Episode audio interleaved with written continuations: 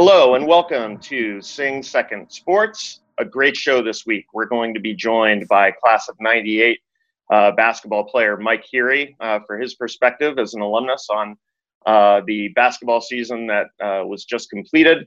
We'll also talk to Coach Ed DeChellis about uh, how he felt about this past season and what he's doing to pass the time down in South Carolina. And we'll also talk to midshipman Tyler Perriton of the lacrosse team uh, his season, unfortunately, was drastically affected by the pandemic and was cut short before they really even got into the thick of it. Uh, but he did end his season with a five goal outburst against Colgate. So, uh, as always, I am joined by Bill Wagner of the Capital Gazette and Ward Carroll, um, incredible golfer, class of 82, and uh, Top Gun aviator. Uh, gentlemen, um, pretty interesting week. Um, kind of an unfortunate week for for some people of Naval Academy's past, and and I'm referencing uh, former lacrosse coach Richie Meade. Wags, you wrote a great article about that. Can you tell us a little bit more? Well, it was interesting. I was uh, talking to another coach who I won't name, another men's lacrosse coach in the collegiate world about something, and after we got off the phone, he texted me and said, "Oh, by the way, Furman dropped lacrosse." And I, my immediate thoughts went to Richie Meade, who I consider a friend. During his time in Navy, 17 seasons, I got to know Richie really well. Uh, spent time at his house. You know, got to be friendly with his wife Sue, know his daughter. So I mean, I Richie's a a great person, and I consider him a friend. So I wanted to call and express my condolences to Rich, and he was pretty beat up. In fact, he was very abrupt when I first called. He said, "I'm going to have to call you back," and uh, then he called back and uh, I, you know, I said, "Is it true? Furman's dropping lacrosse?" And he said, "Yeah, it's true." And I said, "Well, why? I don't understand this." And he said, "Well, they're projecting they're going to lose twenty million dollars." And I thought, you know, where are they getting this projection? You, they the pandemic hasn't stretched into football season, which is usually a breadwinner. I don't know how much money Furman brings in on football, but I didn't see how whatever has happened to date had led them to lose 20 million. So either way, Richie got very, he's like, look, I don't know the answers. You know, I'm calling my players and my recruits to tell them that we don't have lacrosse anymore. My wife's giving me a hard time saying that I'm not being, uh, you know, nice enough or, or uh, I guess, um, you know, sympathetic enough, uh, compassionate enough. But anyway, he was definitely broken up and upset. And then you know, really sad end to an incredible college lacrosse coaching career. I don't know. I asked Richie, I said, Do you hope to continue to coach lacrosse? And he said, I hope to stay involved with college athletics. So I think he might be looking at administration at this point in his career. Uh, but Richie, I, I wish him the best. And it is sad to see Furman. You know, that was a great thing when Furman added men's lacrosse as a new program. They hired Richie Meade to build the men's lacrosse program from scratch, and now they've given up without really trying. So it's not a good thing for men's lacrosse NCAA wise. Yeah, it's it makes you wonder, um, you know, what the other shoe, you know, to drop will be um, with sports and and programs out there. You know, the, you, again, you, you're hearing all of these rumors and stories out there about the cost of if there is not a college basketball season, if there is not a major league baseball season, with each with each passing day, um, you know, the, with each passing day, you've got more and more. Although uh, sort of brighter skies on the horizon, states opening up, you know, here and there, and and and droves of people yesterday. I'm sure Ward saw it uh, yesterday, the, the traffic on Route 50, it was like the pandemic never happened. The, the exodus to Ocean City was, was ridiculous. But, you know, despite those clearings of the clouds, you still don't know if Major League Baseball will come back. You still don't know how they're going to do fans in the stands. You've got Gene Smith at Ohio State saying, well, you know, we can seat 40,000 people in, in the stadium. You know, the capacity is 80,000, so just half. I, I just don't know how they're going to do it.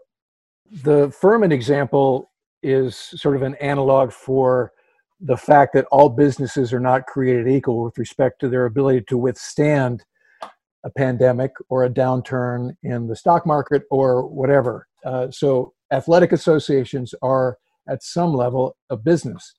And so, if an athletic association is working on tight margins, let's just say living hand to mouth, um, this sort of perturbation is going to seriously have ill effects as we're seeing. And we've had this conversation on the margins uh, during the last few episodes as we talk to coaches. I, uh, we look forward to having Chet on the show in, in, the weeks to come, and we can ask him straight up um, how much resilience and, and you know what what are the resident effects in the event that football doesn't happen this fall. And and so we'll see more of this. The other thing, as you mentioned, Major League Baseball, John, is I happen to watch that golf event with with Rory and Ricky and, and DJ and, and Matt Wolff at Seminole last week, thinking this is going to be amazing, right? I was like excited. Um, felt kind of like the, the night before the Super Bowl. I'm like, we're going to have live golf tomorrow. And then you watch it, and it was just kind of flat, you know. And, and uh, by the 12th hole, it was like, I, I really don't care about this. Um, the golf was lackluster. The fact there wasn't a gallery, there was no energy infused. Um, so the idea that we're going to I guess June 11th is the first real PGA full field event at Colonial. So I have my doubts about the watchability of that um, with no with no gallery. Um, there was a NASCAR event which was fine because it's not as much crowd dependent, right? As the cars are raging around, but in in Victory Lane, where there is no crowd, it was very weird. Uh, it was sort of post apocalyptic as he's like raising the trophy, and it's like this absence of cheering and and revelry. Uh, so we're we're entering. Uh, we've used the term uncharted waters many times already, but how this goes is not going to be a linear proposition. And just like with the stores on Main Street here and and the bars on Main Street, you can open them, but will people show up? Uh, you know, and and so. Uh, we're going to be having some learnings going forward, even as we try to be forward-leaning about the return to uh, to sport. Well, it's interesting. You talked to Chet Gladchuk, and Navy went through a bit of a uh, financial crisis with the Athletic Association. Uh, had some debt, and Chet had to do make some hard decisions with regard to trimming uh, spending, cutting some things. Uh, but when you talked to him during that time, he said, uh, "By no means ever will we consider cutting sports." And Navy fields more sports than any institution in the country. 32 varsity sports. Obviously, that's tied to the mission, the physical mission of a midshipman have to participate in some sort of physical activity. If they're not a varsity athlete, then they've got to do something club sports or some other outlet to fulfill the physical mission. But at some point, if this goes on and Navy Athletic Association is hurt financially, then you start to wonder how do they support 32 sports? There's other, I think the University of Maryland might have 12 varsity sports or something of that nature. It's not even close. Supporting 32 varsity sports with travel costs, etc., everything that goes into it, paying coaches' salaries is a massive, massive undertaking. And I think if Navy Athletic Association does suffer any hits due to pandemic, then they're probably going to have to go back to Big Navy and say, well, if you still want 32 sports here at the Naval Academy in this current situation, financial situation, you may have to pitch in a little bit. Uh, but we're already seeing colleges cutting sports. We mentioned Furman, but they're not the only one. There's schools all over that have already announced they're dropping sports to trim costs and to try to correct their financial situation. So it's going to be interesting to see if Navy can continue to support 32 varsities. Well, as a guy who's worked in the procurement world, I say good luck with going to Big Navy. Um, that, that, that's going to be a pretty short trip. Yeah, well, I mean, it's it, we're going to hear from Tyler Perriton, um, you know, as one of our guests today. But really, you know, it, it goes beyond sports. The kind of paradigm change that's happening out there, in that, you know, it, as any you know ROTC grad or Naval Academy grad can tell you that you know every summer you you sort of lose part of your summer to summer cruises and it's and it's been you know said that it's an integral part of your training leading up to your commissioning as a naval officer. Well, you know, with with the pandemic being what it is, uh, you know, I, I'm frankly kind of amazed and and shocked that it hasn't made more news that you know that there will be no summer cruises for midshipmen um, and and how do you make up for that uh, for that training loss um, now it saves the navy tons of money i'm sure i can't even imagine what it costs every summer to send thousands of midshipmen not just from annapolis but from rotcs all over the country uh, you know, to a, a, destroyer in Yokosuka, Japan, to spend three weeks training on a ship. So I, am I'm, I'm I'm interested in how this will evolve. I, I use the term "new normal" so much with uh, you know with the uh, pandemic and and what it's causing, but you know obviously in the sports world, but at the Naval Academy itself. And and if I can interject one last thing, um, you know, before we get to our guests, the yeah, the, that change was was resonant this past week, and and, and I know I speak for the rest of the uh, the crew here, and we uh, in congratulating the class of 2020 on their commissioning, and and I really tip the cap to uh, the Naval Academy staff uh, for pulling off a really neat thing in Tecumseh Court right there in front of Bancroft Hall, commissioning the class of 2020 in five different ceremonies. Uh, the fifth one, John, to your point, the fifth of those five commissioning ceremonies had the Blue Angels fly over a beautiful visual that the Navy PAO staff uh, put on social media. Uh, it, it, gave me chills. So right as they're tossing their covers in the air, the Blue Angels do their fleur de lis over Bancroft. It's beautiful, and so bravo to your point. Bravo on orchestrating that. Yeah, well, it's it's going to take a village, uh, you know, from from Chet to Admiral Buck to uh, the staff. You know, they they did it very well for the class of 2020, and again, congrats to the class of 2020 on their commissioning. We'll find out from from Tyler Perrotin how uh, uh, how the lack of summer training will impact him. So we will go to break, and when we return, we will talk to Mike Heary, class of '98, former basketball player. Stick with us. This is Sing Second Sports. You're listening to Sing Second Sports with John Schofield, Ward Carroll, and special guest Bill Wagner of the Annapolis Capital. If you like what you hear, hit like below and share with your classmates and friends. Let us know how we're doing. Hit us up on Twitter at We Sing Second. That's at We Sing Second. Now back to the pod. Okay, we're back on Sing Second Sports. Thanks for uh, sticking with us. Uh, we are uh, very happy to be joined today uh, by a class of 1998 graduate of the Naval Academy, four-year starter on uh, the Don DeVoe uh, years of the basketball squad, Mike Heary. Mike, how are you doing today? And can you tell us a little bit about how you're dealing with the pandemic? Doing well, John. Glad to finally get on the show here with you. I really uh, want to congratulate you and Chris and Ward on this great endeavor. It's uh, really exciting for Navy athletics, so uh, that's awesome. We've been doing fine. You know, kids are schooling from home, and uh, you know we're all just uh, kind of hunkered down a bit. But it's nice to finally get out a little bit now. Play some golf here recently. Yeah, we're we're hanging in there pretty good. Yeah. Nice. Well, hey, uh, next segment, we're going to be talking to Navy basketball coach um, Ed DeChellis, and we're going to do kind of a year in review of, of how the basketball team uh, did. You have a unique perspective on that as the color commentator on WNAV. Um, we just wrapped the season. We didn't have March Madness, which for you and me, I know is one of our favorite times. Um, the last time Navy went to March Madness, went to the NCAA tournament, those were your teams, uh, 96, 97, and 97, 98. Uh, can you tell us a little bit about those two games uh, that you played your junior year and then your senior year, and uh, and what it was like to guard some pretty special guys who eventually went to the league? Yeah, it was it was uh, a memory of a lifetime for sure. In 1997, we played Utah, and they were the two seed and actually number one team in the country in the AP poll at the time. And they had Keith Van Horn, Andre Miller, and Mike Doleac. So three, three uh, veteran NBA players on that squad, and uh, we hung in there. Uh, we lost. It was at University of Arizona's. Um, campus and, and arena. Ironically enough, Arizona won the national championship that year.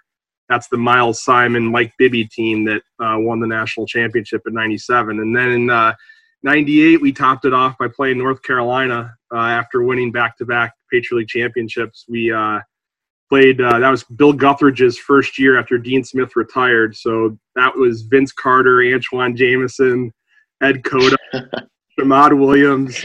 So we uh, we we were a 16 seed. They were a one seed. They went to the Final Four that year, and ironically enough, lost to Utah, who who went you know obviously again to the tournament, but made it to the national championship game. Utah beat Carolina in the Final Four and lost to Kentucky in the national championship in '98. So it was. Um, look, th- those are memories, like I said, for a lifetime. You work your whole life basically from the time my dad gave me a basketball until the moment we went to the NCAA tournament. Those are games that you know last forever, and the feeling you can't replicate. It's just unbelievable. I'm going to hit you right hard off the bat, Mike. Sounds uh, good, Bill. I expect nothing less. This is a conversation I've had with everyone involved with Navy basketball, including Coach DeChellis, and so I don't think it's but can Navy ever get back to those days of regular NCAA tournament bursts? I think my opinion is that things have changed in the Patriot League. And I think for Navy to expect to be regularly winning the Patriot League and going to the NCAA League tournament is not quite realistic. I think being in the upper half of the league should be expected. I think being able to make a run once in a while, but I just I think the dynamics of the league have changed, and I question whether the Don DeVoe era of going to NCAA tournaments, you know, in multiple times in short period of time, I'm not sure that that's realistic anymore. Yeah, it's a it's a great question, and it's a one that people talk about a lot with me uh, in particular. Uh, and here here's my take on it. So you know, in the mid '90s, at least the, the four years I played at Navy. It's important to remember we lost to a Colgate team in the Patriot League championship game my freshman year. They had a guy named Tucker Neale, who is arguably one of the best players in the Patriot League, in the history of the Patriot League, and a Adonal Foyle, who was a lottery pick. And one of the things I'm real proud of with our team is when Adonal Foyle was a junior before he left for the NBA draft, we, we beat Colgate in the semifinals that year to make it to our first Patriot League championship. Adonal Foyle's no different than C.J. McCollum and no different than Mike Muscala, uh, an NBA player that was playing then, and we were able to, you know, overcome that and win. In '98, uh, we played a team in Bucknell that had a guy named J.R. Holden who ended up playing overseas and actually played for the Russian Olympic team in a quirky sort of way. Americans played on other international teams and played in the Olympics against um, I think it was the 96 Olympics that he played on. So I think the league top to bottom today is definitely better from 1 to 10. But I but I think that the top teams that win the league are arguably no different than the top teams that have won the league back then. And when you think about some of the players that have played in the league over the years, I think that's the case. So I think Navy, yeah, it's a it's a better league top to bottom. Um, but I believe that you know you get the right mix of players at a place like Navy, and and and there's no reason they can't compete in the top half of the league, and they have been in the top half of the league in, in many years under Coach DeChellis. Getting over the hump is something that takes a unique group of players, and I think sometimes what gets lost on folks at the Naval Academy is that it's all sports. It's difficult to win here, no matter what the sport is. But getting to that championship level over the hump uh, and and winning a championship takes some special, you know, sauce, so to speak, of unique players with unique traits that play a certain style in a certain way. And I think that sometimes gets, you know, people forget about that. It just doesn't happen automatically. It, it there's some specialness to, I think, every team that wins a championship. So, Mike, and maybe this is partly for Wags as well. It strikes me as I watch the games that it's not so much a we need another David Robinson as we need better shooters, right? When we're getting shots off, um, and I don't know what the metrics support wags. Uh, you know, it doesn't strike me as it's shots on goal is the problem. It's shots made. Um, so it seems like the scheme works in that we get opportunities, but but then in the crunch, we just don't make the shots. I don't know. Is that an accurate um, sort of summary? Well, I mean, Ward, from my perspective, having watched a lot of the games, I just finished my tenth year doing the color commentating. Um, you know, Coach DeChellis, I, I think, you know, by and large, the players are in the right position to make the right plays. What what I think people forget about is in the last five minutes of the first half and the last five minutes of the game, that's when players, I believe, tend to win games more than sometimes coaches. Coaches don't want to hear that sometimes. But the reality is, I can't tell you how many times in my four years at the end of a game, as great of a coach Don DeVoe was, and as a tough of a coach that he was, you know, I would call the play or I would know, hey, this is what we're going to do. That trust of a player being able to say, get on my back and let's go ahead and and and get this victory. That's a, that's players, and that's you know it's a combination of recruiting the right guys with the right mentality, and the coaches put those players in the right spot.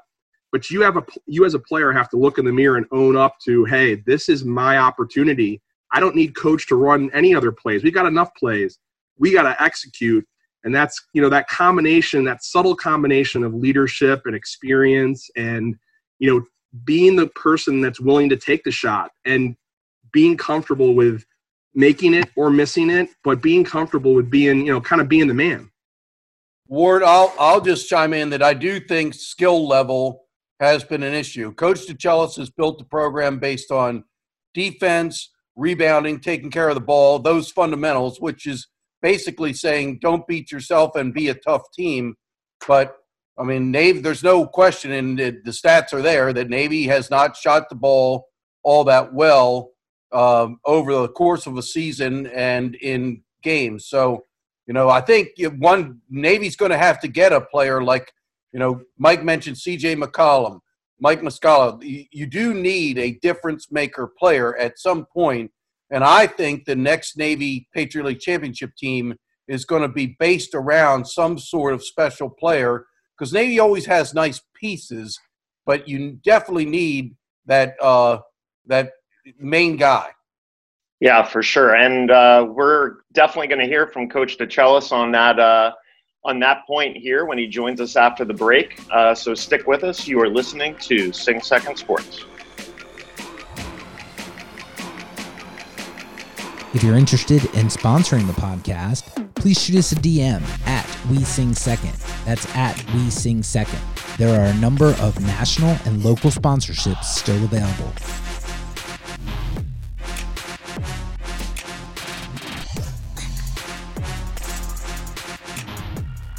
All right, welcome back to Sing Second Sports. Uh, awesome to be joined today by Navy basketball head coach Ed DeChellis he just completed his ninth season as the head coach of the Mids, his 24th year as a head coach, and his 38th season as a collegiate coach overall.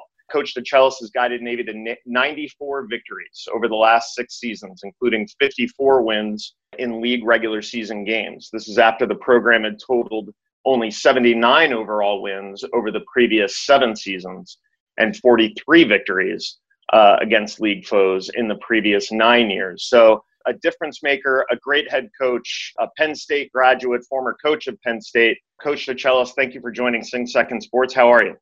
I'm doing great, fellas. Thanks for having me on this morning. Uh, it seems like I spent the last uh, eight weeks in front of this computer, and uh, and trust me, I am not a computer guy. Um, I didn't know what Zoom was or Google Meets uh, seven weeks ago. I had no idea, and now I'm pretty I don't know, pretty efficient on this. Pleasure seeing all you, and um, everybody looks healthy. We were just talking about Navy getting over the hump, getting back to winning Patriot League championships, going to the NCAA tournament. Uh, you do have a nice nucleus coming back. Uh, there was a lot of encouraging signs with this group, and you've got some of your, you know, basically you lose Evan Wick, and that's a, a big loss because he was a great leader. But uh, you have some nice parts coming back. Can you talk to what your roster makeup will be next season, and do you feel good about the returning talent? Thanks, Bill. Great to see you. Um, I feel good about our team. We, we probably, not probably, we have had the most productive spring or going into the summer that I've had in nine years, other than the major thing, which is skill work on the court. Um, We've had great uh, calls with our players uh, constantly. We've had great uh, Zoom calls with our players. We've had uh, team uh, get togethers. We've had team building sessions, which I think have been really important for us. Uh, we've had former players on our calls talking about their experience and, and so forth. So we've had a good connection this past spring. Uh, I really like our team. I think we're going to be a good team. Uh, and I say that to you in the end of May. And I, as you know, I'm not the one that boasts. Cam Davis was uh, named captain of our team. Cam has done a good job this spring with our guys on these calls, like, like we are doing. We have watched more tape with our players in the last month than we've ever watched because they have time, and, and we just finished up another session yesterday. So uh, I think they fully understand offensively are some of the things that we need to do, uh, improve on, and do much better. Uh, we'll start the defensive side of things uh, next week after they get into their classes. So, sitting here today, I, I, feel I feel good about our squad. Everybody's returning.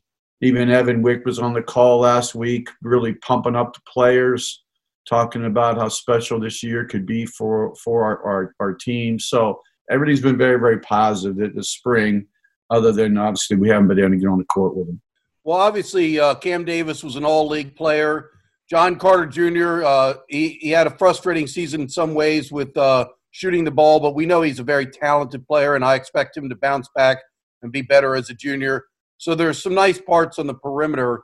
Uh, who do you envision being able to give you some scoring, some offense in the post, Ed?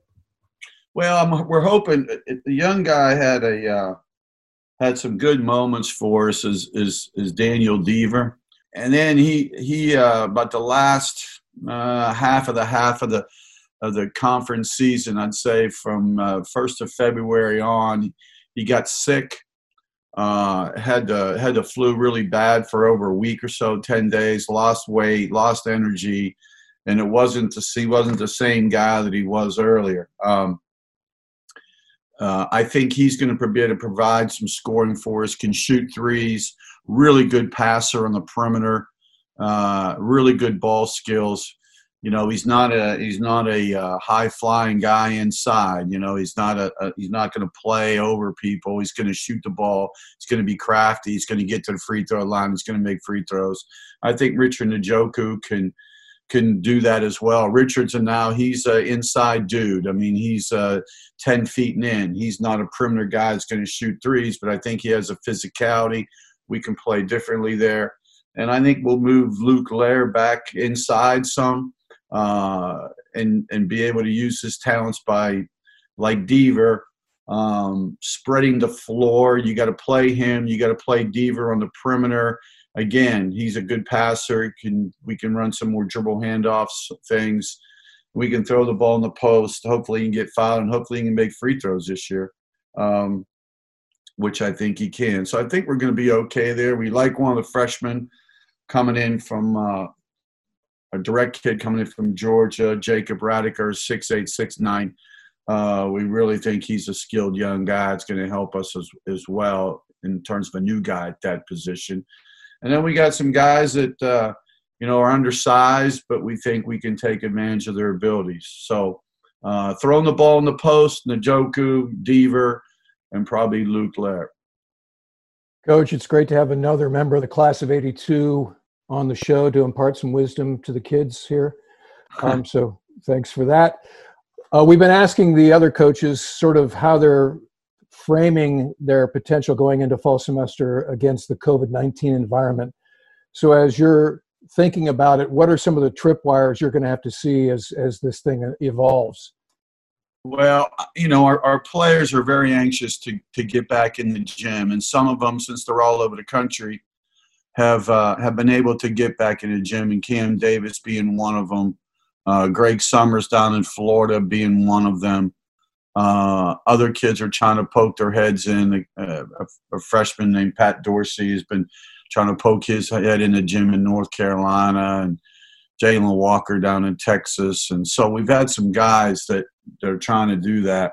Um, we we've been pretty extensive in terms of Zoom calls with their workouts. Our strength and conditioning coach Brandon Spade has been on our on our guys weekly, uh, doing different things, uh, doing uh, different lifting uh, without weights because they couldn't get to a weight room with body weights and things they got laying around the, gar- the garage and so forth.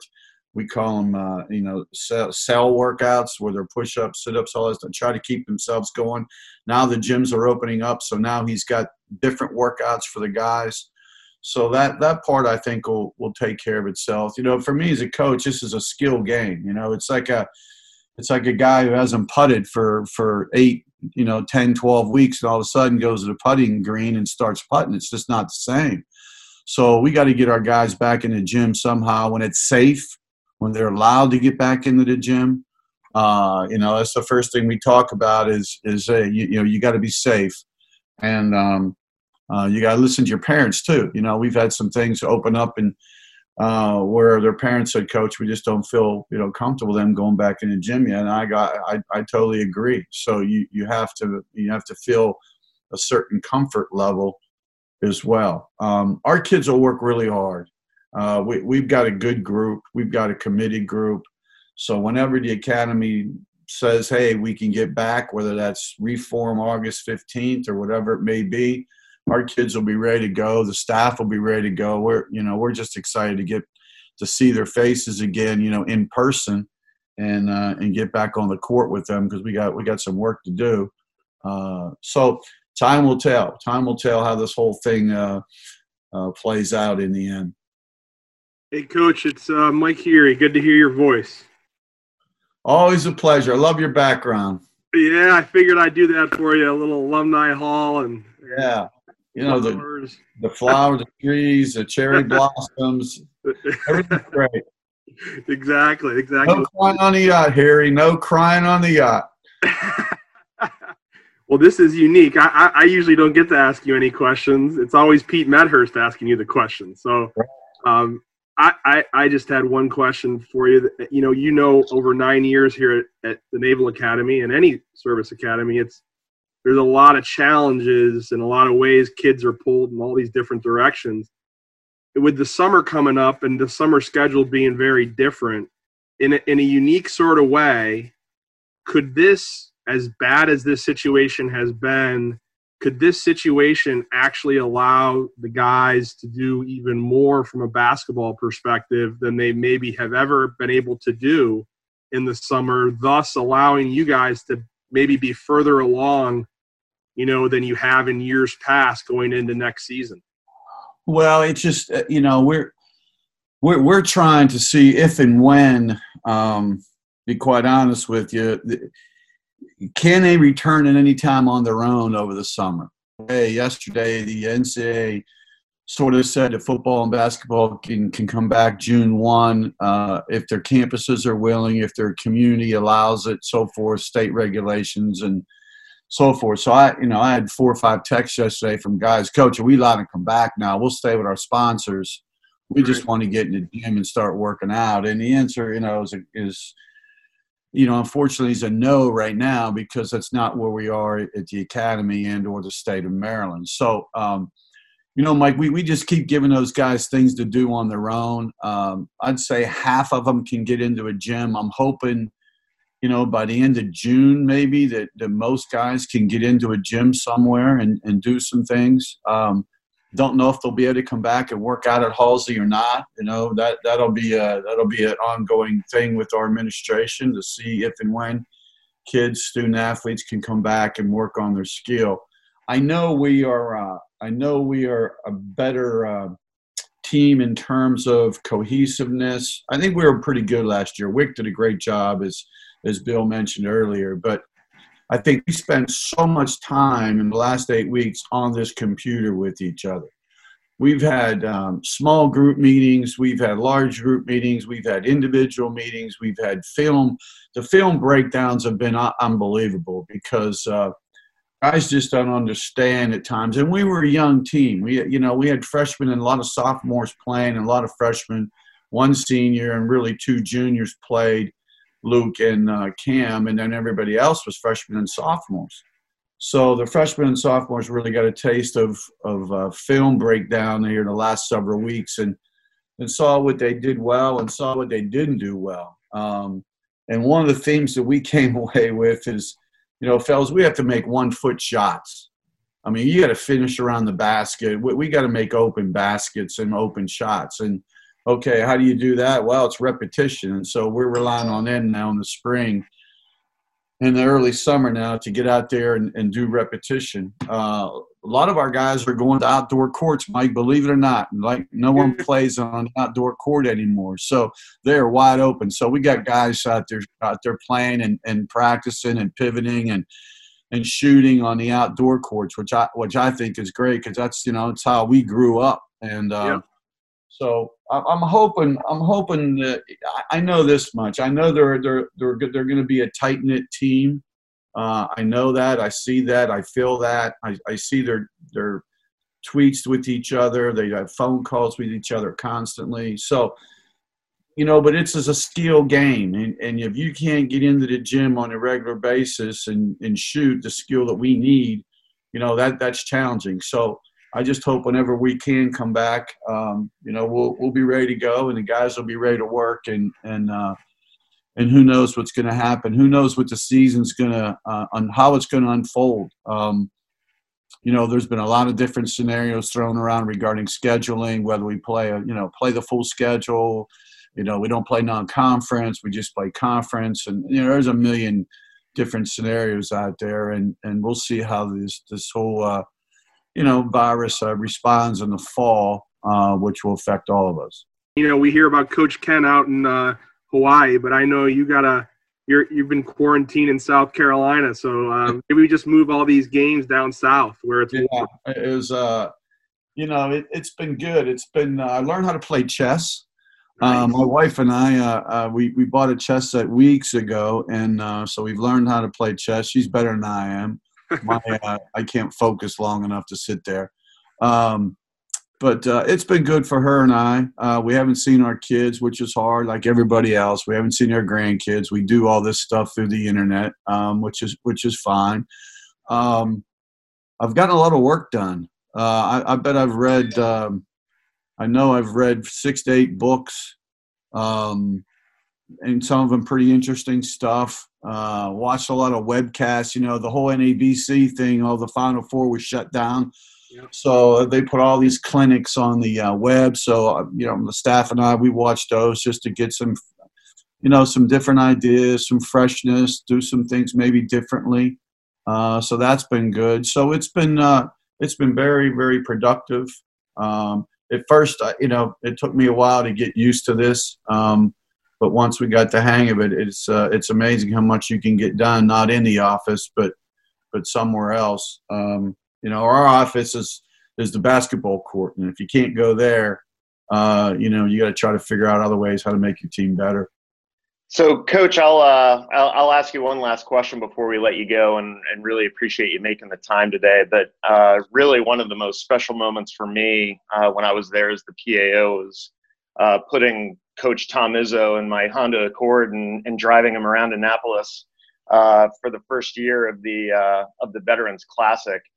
Uh, I, I I know I'm not alone in thinking that it is absolutely an incredible event that has been brought to Annapolis, not just to the Naval Academy, uh, but to the town and to to be able to show other coaches and programs what the Naval Academy is and educate them about what your players go through and what the entire brigade goes through uh, is a really special thing. And and again, teams like Michigan State, Florida, North Carolina, Temple, Maryland, Ohio State, um, I- incredible programs coming to campus. Can you just tell us how the Veterans Classic started, and then what teams you're looking at getting uh, into that Veterans Classic event in the future?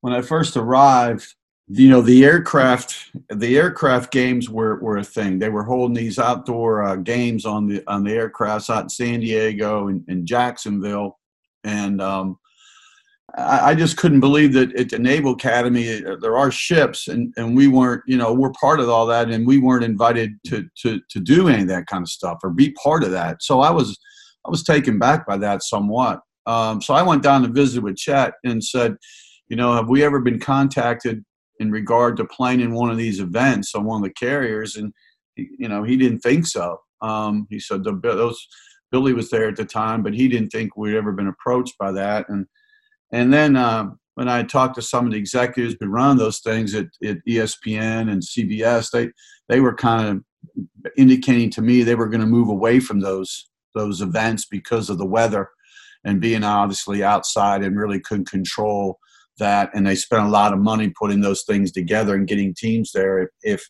in a chance that wouldn't go uh, they wouldn't play the game so i asked chet if if we could would he support us trying to do this event so we met him and i met along with eric ruden and some of the other administrators on what we would how we would do it and what we would put together and so when Chet said, "Hey, go let's go ahead and give it a shot. Let's see if we can. If you think you, we you, we you know we can pull this off, let's let's try to do it." So you know, you call in some favors, you know, and one of the first ones was is, and and uh, and talked to Tommy, and I said, look, I need you to do this for me and do this for the academy, and and so um, he's been a good friend, and and and so he said, I, you know, okay, I'll I'll come in and do that, and uh, heck, when I was a head coach at East Tennessee State, I called him and I needed a home game to make some money, and so he came down and played, and we sold out the place because we didn't have any money, and so he he's that kind of guy. I mean, he he's a good friend, and when he can help, he helps, and so.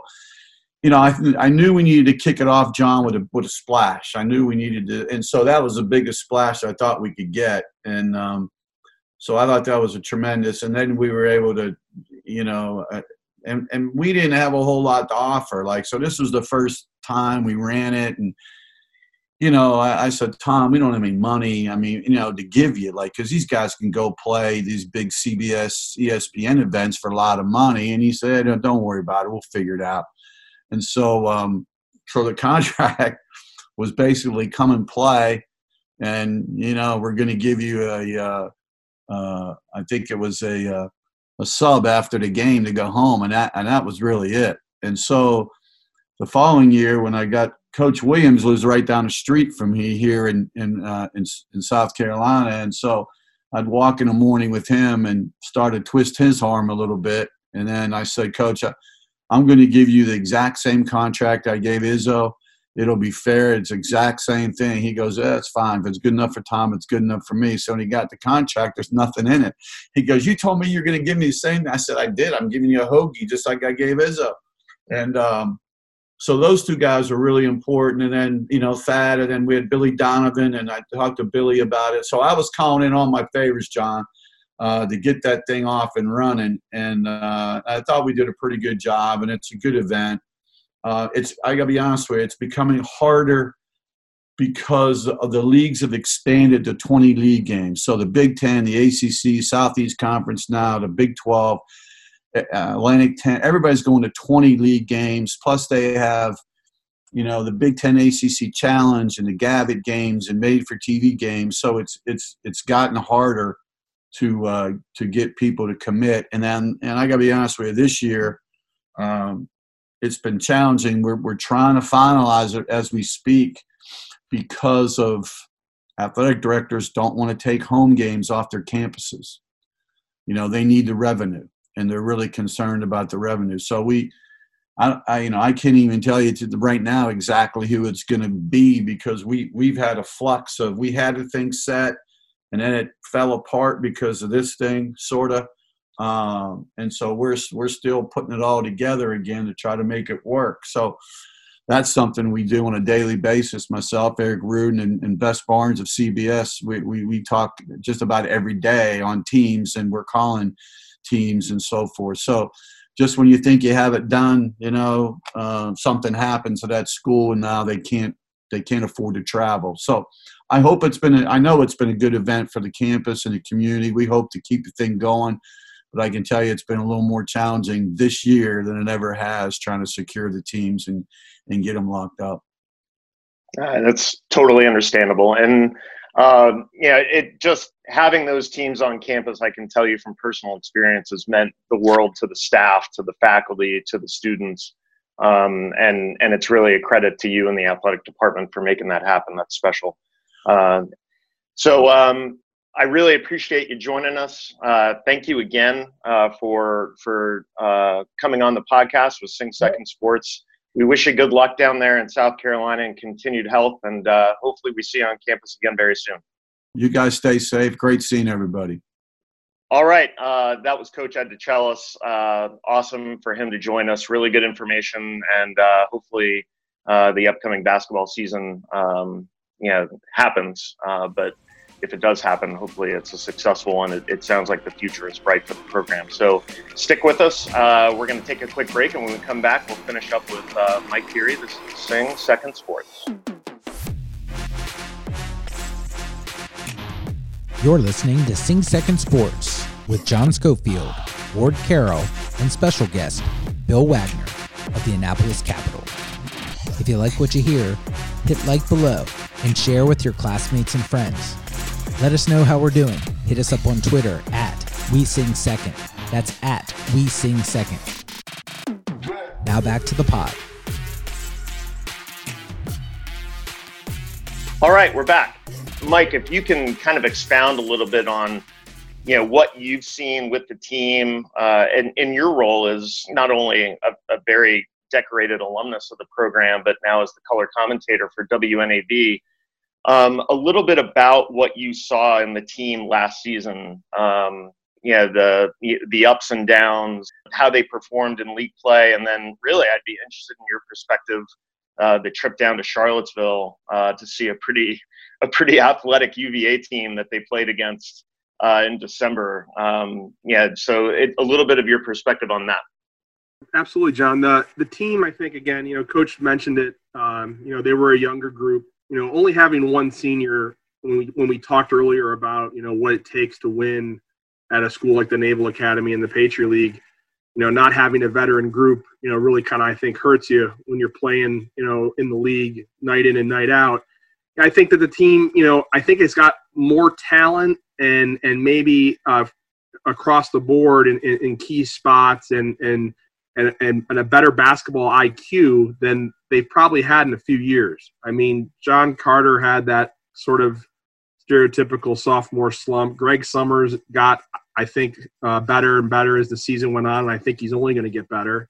Cam Davis has a chance to be first team all league and, and could average 20 points a game in conference play uh, next year. And I think that uh, Daniel Deaver, Luke Loehr, and Richard Njoku are are three kind of interchangeable good big men pieces that if any of those guys can give them close to 10 points and or the combination of those guys maybe 15 and 10 or something like that that that'll be a big thing for the team. So I, I think the future is bright. Again i just think it's from what i've observed over my time you know especially in ed's era is is just getting over that hump getting you know past that semifinal game in conference tournament play, um, making the key plays down the stretch. You know, sometimes we've been able to do it, and other times, you know, we just have not been able to make enough winning plays at the right moments, and that's what a championship team has to do.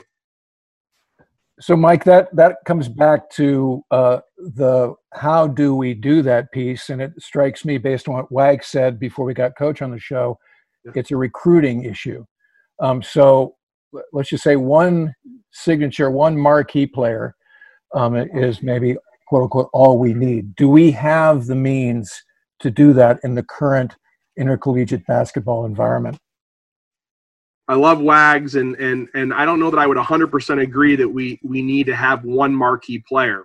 Our teams didn't have one marquee player. I mean, Hassan Booker and myself and a few of the other key role pl- players really did a good job. I think what we need to have is just there's, you know, a little extra edge, if you will, playing with edge and toughness inside. You know, who's that guy that, you know, if you went into a bar and you said the wrong thing to somebody, would have your back and fight for you. You know, not that you'd ever do that, right? But that's, I think we don't have that kind of presence inside sometimes. Um, you know, I'd, I'd love to see a hard foul every now and again. I'm a bit old school. I sound like I've been watching The Last Dance too much, but the reality is, is like, I think that it may not be a marquee player. It's the pieces of a tough as nails guy, a guy that can shoot it, or a couple guys that can shoot it, a point guard. You know, I played with a point guard named Brian Walker, who played in high school in Marion High School in Indiana. Jay Edwards went to that high school. Other great players in Indiana. He played in high school basketball in Indiana is like playing, you know, in the ACC sometimes, right? So we just I think need pieces of guys that come from cultures and programs that all kind of mesh together. And I don't know that we need the next David Robinson to to get it done. Well, I don't think there's going to be another David Robinson, but you mentioned yourself and Hassan Booker, and I don't know that Navy's seen a player like either of you in quite some time. So, I mean, I think you made your own point. You both were very special players on the same team, one inside, one outside, and with a great point guard to set both of you up. And I haven't seen that combination yeah. at Navy in a while. Yeah, it's weird, Wags. Like when you think about, there was a year. I think it was it was the Michigan State game. Worth Smith, you know, I think was a senior on that team for that Michigan State game. You know, he came direct. Now, if he had gone to Naps and Naps wasn't really up then, because you know Billy Lange didn't really utilize Naps in the same way Coach DeChellis has tried to utilize Naps. If Worth Smith had gone to Naps, just like Hassan Booker went to Naps, the following year, Worth Smith's playing on a team with Will Kelly, Tillman Dunbar. I believe that would be the roster. So it's a weird dynamic because it's the timing of, I mean, it's like Ed has had the right pieces. The timing just hasn't worked out right either because they didn't go to Naps or here. I'm not making excuses for him, but I think he's had guys. It's just getting them at that right two to three year moment in time, which is what is, is critical.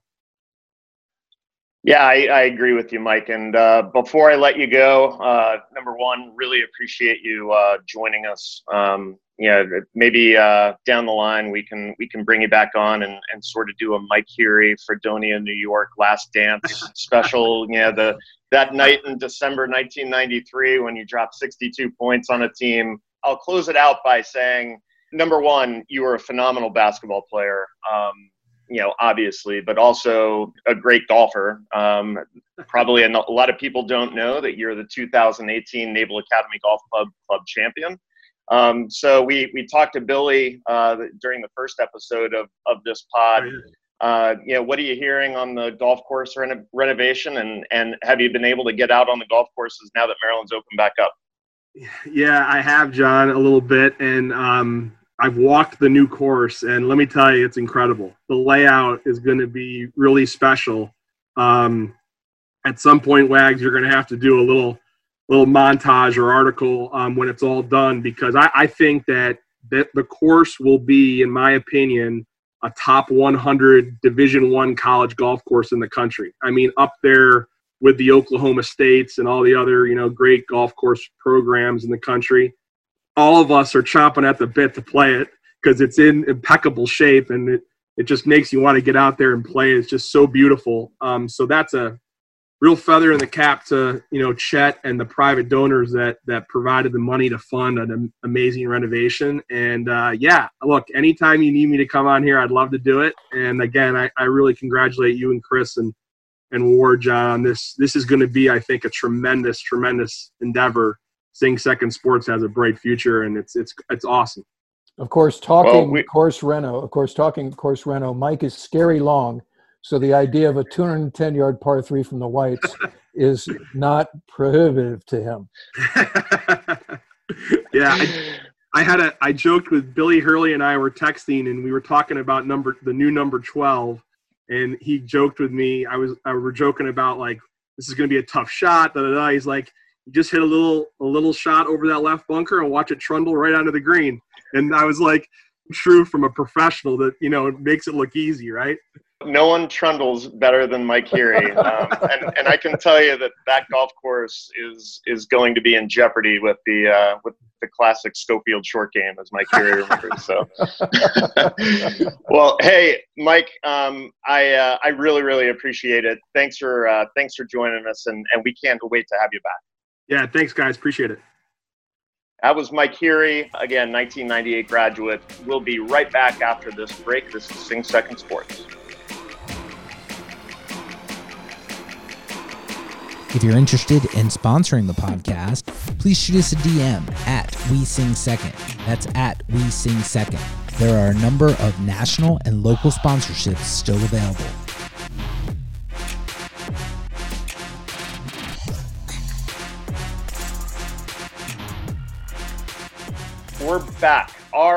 Student guest this week um, is Tyler Perriton. Tyler just completed his junior year at the Naval Academy and is a member of the uh, lacrosse team.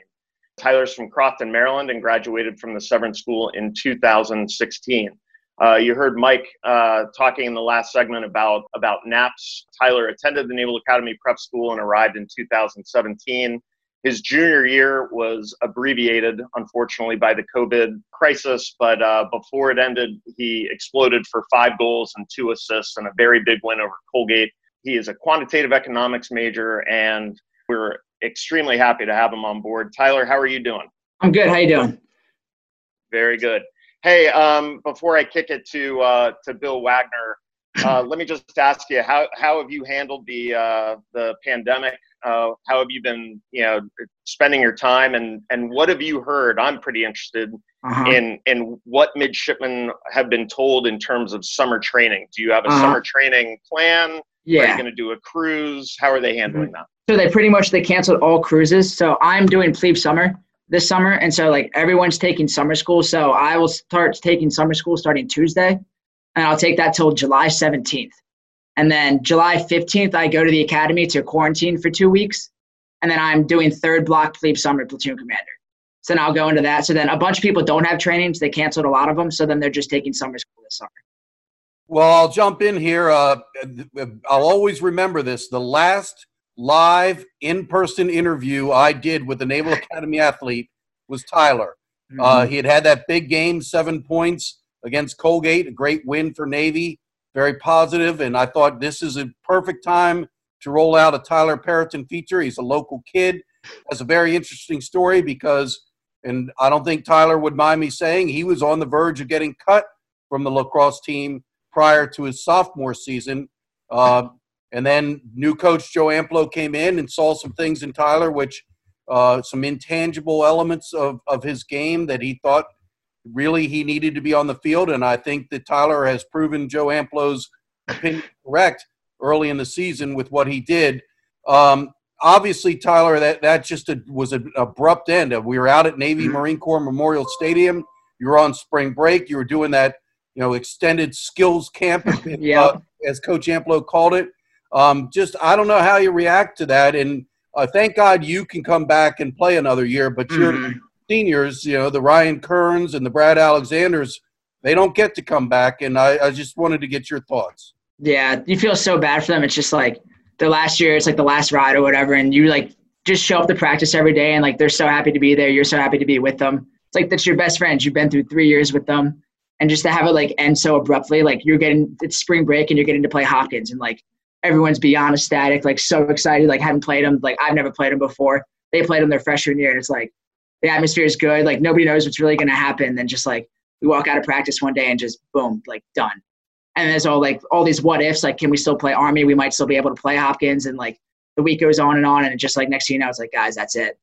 And like we show up thinking we're gonna get like one last like blue and gold scrimmage against each other, and like we're ecstatic for it. Like the last like time we'll be able to like play lacrosse together, and then like nope, can't even do that either. And so like we show up and like the coaches talk and like you see the emotions just pour out of everyone. But like it was just like dead silent in like the football locker room up there and like your people like laying on the ground just like speechless. Like what do you do now? It was just like it was a tough time seeing everybody leave like that and just like obviously you see tears and like you just don't know what's gonna happen. You know, I was talking to Coach Amplo. I did a little season wrap, and I was curious from his perspective. I mean, it's a difficult first year as a coach. They had mm-hmm. to norovirus, which canceled the Maryland yeah. game. Mentioned a, a big game that you really look forward to, and then then next thing you know, the whole season's canceled. But I was surprised. Coach Amplo was remarkably positive and thought that a lot of progress was made here in his first year because he's mm-hmm. been here since June. He yeah. thought a lot of progress was made. Do you agree with that? And do you think that the stage is set for some success? Yeah, definitely. Like once you, you're trying to feel like the coaches show up and you're trying to get a feel for them, they're trying to get a feel for you, like us as a team. And like once like the winter rolled around, like you get you like that feeling or whatever. Like they get excited, we get excited, and like we look at the guys in the team like returning back, and like we decided like we met yesterday as like a culture meeting. And It was like it's the 2021 season. Like we did like the virtual award ceremony yesterday for all the seniors and like handing out the awards and like all the seniors logged off and it's like, guys, it's go time. And it's like we have a unique opportunity this summer, I think. So it's like this is the first time I think in like what Naval Academy history, like look, trainings are all canceled. So like we can bring our sticks. You can have your stick in your hand all summer. Because like when you go on summer cruise, you're not bringing your stick with you. That's like a whole month, three weeks without like playing lacrosse, like shooting, playing wall ball or anything. And so like we're looking at this as like an opportunity, like for us, like while other colleges get to like have their sticks in their hands the whole summer, like this is our time to finally like work on our stick skills and like even Amplo mentioned because we were having lacrosse camp because our stick skills is something we need to work on and like that's what we need to make our most improvement in. And we're just looking at this like opportunity right now and like we're excited about it. Time to get better. Well, that's a cool uh, attitude, Tyler. Um, so I like Wags. Let me second uh, the sense that losing the season after that Colgate game is a bummer. I was in the stands with some of my local posse, including a retired three-star classmate, um, former ship boss, and we all commented like, "It's back." You know, mm-hmm. we watched you light it up. Um, it, whatever had been missing in previous years, that secret sauce was back, and we are very excited about watching how this unfolded this year. And and it, and it was stolen from us by COVID nineteen. Um, but I love your attitude about using the downtime for practicing stick skills and you know always being upbeat. That's what motivates us on the show here is hearing you and your classmates and other mm-hmm. midshipmen talk about. This is not something that we're going to sit around and mope about. Yeah. Uh, we're going to use it to our advantage. So if we could circle back, because some of what we've talked to the firsties about is how they dealt with distance learning for the balance of second semester, what their program was for the quintiles about commissioning week, and then when they were headed to their accession sources. In fact, both of the mids that we've talked to, both of the grads now, uh, ensigns, newly caught ensigns we've talked to are going to be uh, NFOs headed to Pensacola. Um, so it, you mentioned that uh, getting your gear uh, was a was a hassle. What, what were the details of going through that process? Uh, so you had to like show up at 7:30 and like get your temperature checked and like make sure like they asked you if like have you been quarantined and have you been around anybody who's had it and you're like no no and like you're there at 7:30 and it's like they're only allowed four people in like a company area at a time so only four people on deck and like you're just by yourself just like lugging all these like awkward things like your fans like your air mattresses and stuff i don't know all sorts of stuff and like your tvs your computers and you're like bringing it down and it's just like one trip at a time and like i live on third deck so three three and like it's a lot of stairs going up and like i'm sweating and like my mom's like what are you doing you're taking forever i'm like mom i'm sorry give me a second and like we had to take two cars and stuff so it was a pain and like it's sad because like moving out like you usually get to see everyone say goodbye to your friends and stuff. But like there's like three other people on the deck and like they're in different like classes and ranks and stuff. So you're just like walking by saying hi. They don't want you touching anyone. And then you're wearing the mask and like I'm sweating through mine, like I can't breathe. It was a pain. Yeah, I was a four three guy, so I can relate yeah. to uh, to that trip. Um, we've talked on the show also about what's evolving in terms of plebe summer, and it's interesting. You're going to be a third set detailer, third block detailer, um, second set um, because I think as plebe summer evolves, it's going to inform what we do for reform and into first semester. And we were just talking to Coach about what are the tripwires of getting a season to happen. And it's kind of what we've talked to every coach about. What are, how are they feeling about the existence of, of a, a season going forward? So um, what we know is plebe summer has slid one week, and they're and as you said, they're going to go into quarantine, mm-hmm. and then mm-hmm. you get to go into quarantine when yeah. you show up. Um, so I guess they're just going to put a big sarcophagus around the whole thing, um, and and nobody comes in, nobody goes out. Um, so how are you feeling uh, about working in that environment? And then what are you hearing about the what what the potential is for a real reform and getting out of the distance learning kind of world? Mm-hmm. As far as I know right now, like everyone's coming back August fifteenth. And then so like the way Plebe Summer's working, they're like instead of like putting all of it in like one side of Bancroft, everyone's like gonna be in their own company. So like we'll be like I'll be where I live during the academic year, and all the plebes will be where they're living the academic year, just trying to like split us up and stuff. And they're bringing in a couple like extra detailers per set to like just try to be more cautious and things like that. And so I think it's going to be fine. Like we'll quarantine for the two weeks. I know Major Antonelli is excited to get out of it, get the boys working out and everything, all the guys and gals. So like I think it'll be fine. I'm worried a little bit, just like being around it all, because it's like it's a lot of people and like you never know if a second wave is going to hit. But at like some point, it's like I'm ready to rock, and I'm just trying to get back out there. Want to see everyone again. So, are you allowed to go on Liberty and that sort of thing while while you're being a detailer? That I don't know yet. There's been no word passed down about that, and like especially with the two week quarantine, am I going to be allowed to like leave my room, go down to like King Hall and eat? So, all that's still being worked out. I think I haven't really heard much word about that. Well, Tyler, uh, we really appreciate you uh, joining us. Um, I, I, know I speak for the rest of the Sing Second crew here that that your attitude is infectious. It's fantastic, and and uh, I know that um, you're a great representative not only of the lacrosse team but of the brigade itself. Um, so uh, we wish you good luck for the rest of the summer, and you know as you're pushing the plebes and yeah in the latter parts of the summer, mm-hmm. Uh, stay healthy and um, and and we wish you the best. Sweet. Thank you. Thank you, guys. Thank you. All right. That was Tyler Perriton of the uh, Naval Academy lacrosse team.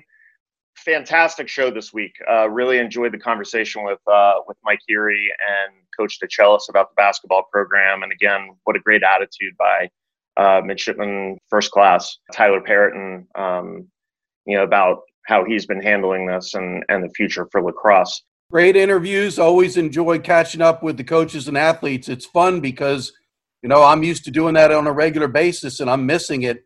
So it, it's great to hear Coach DeChellis's voice. Great to see Tyler Perriton. Uh, so now, very fun.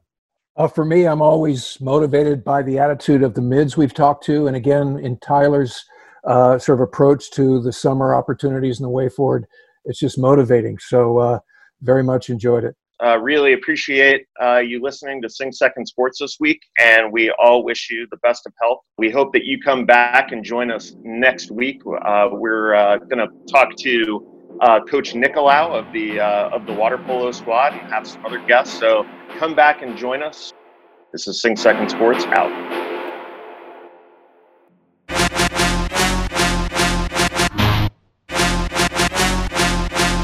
The thoughts and opinions expressed on this pod are our own and don't represent the views of the Naval Academy Athletic Association, the United States Naval Academy, or any organization for that matter. Play by play calls from the Navy Radio Network are used in the opening of the show and from time to time will be part of podcast segments.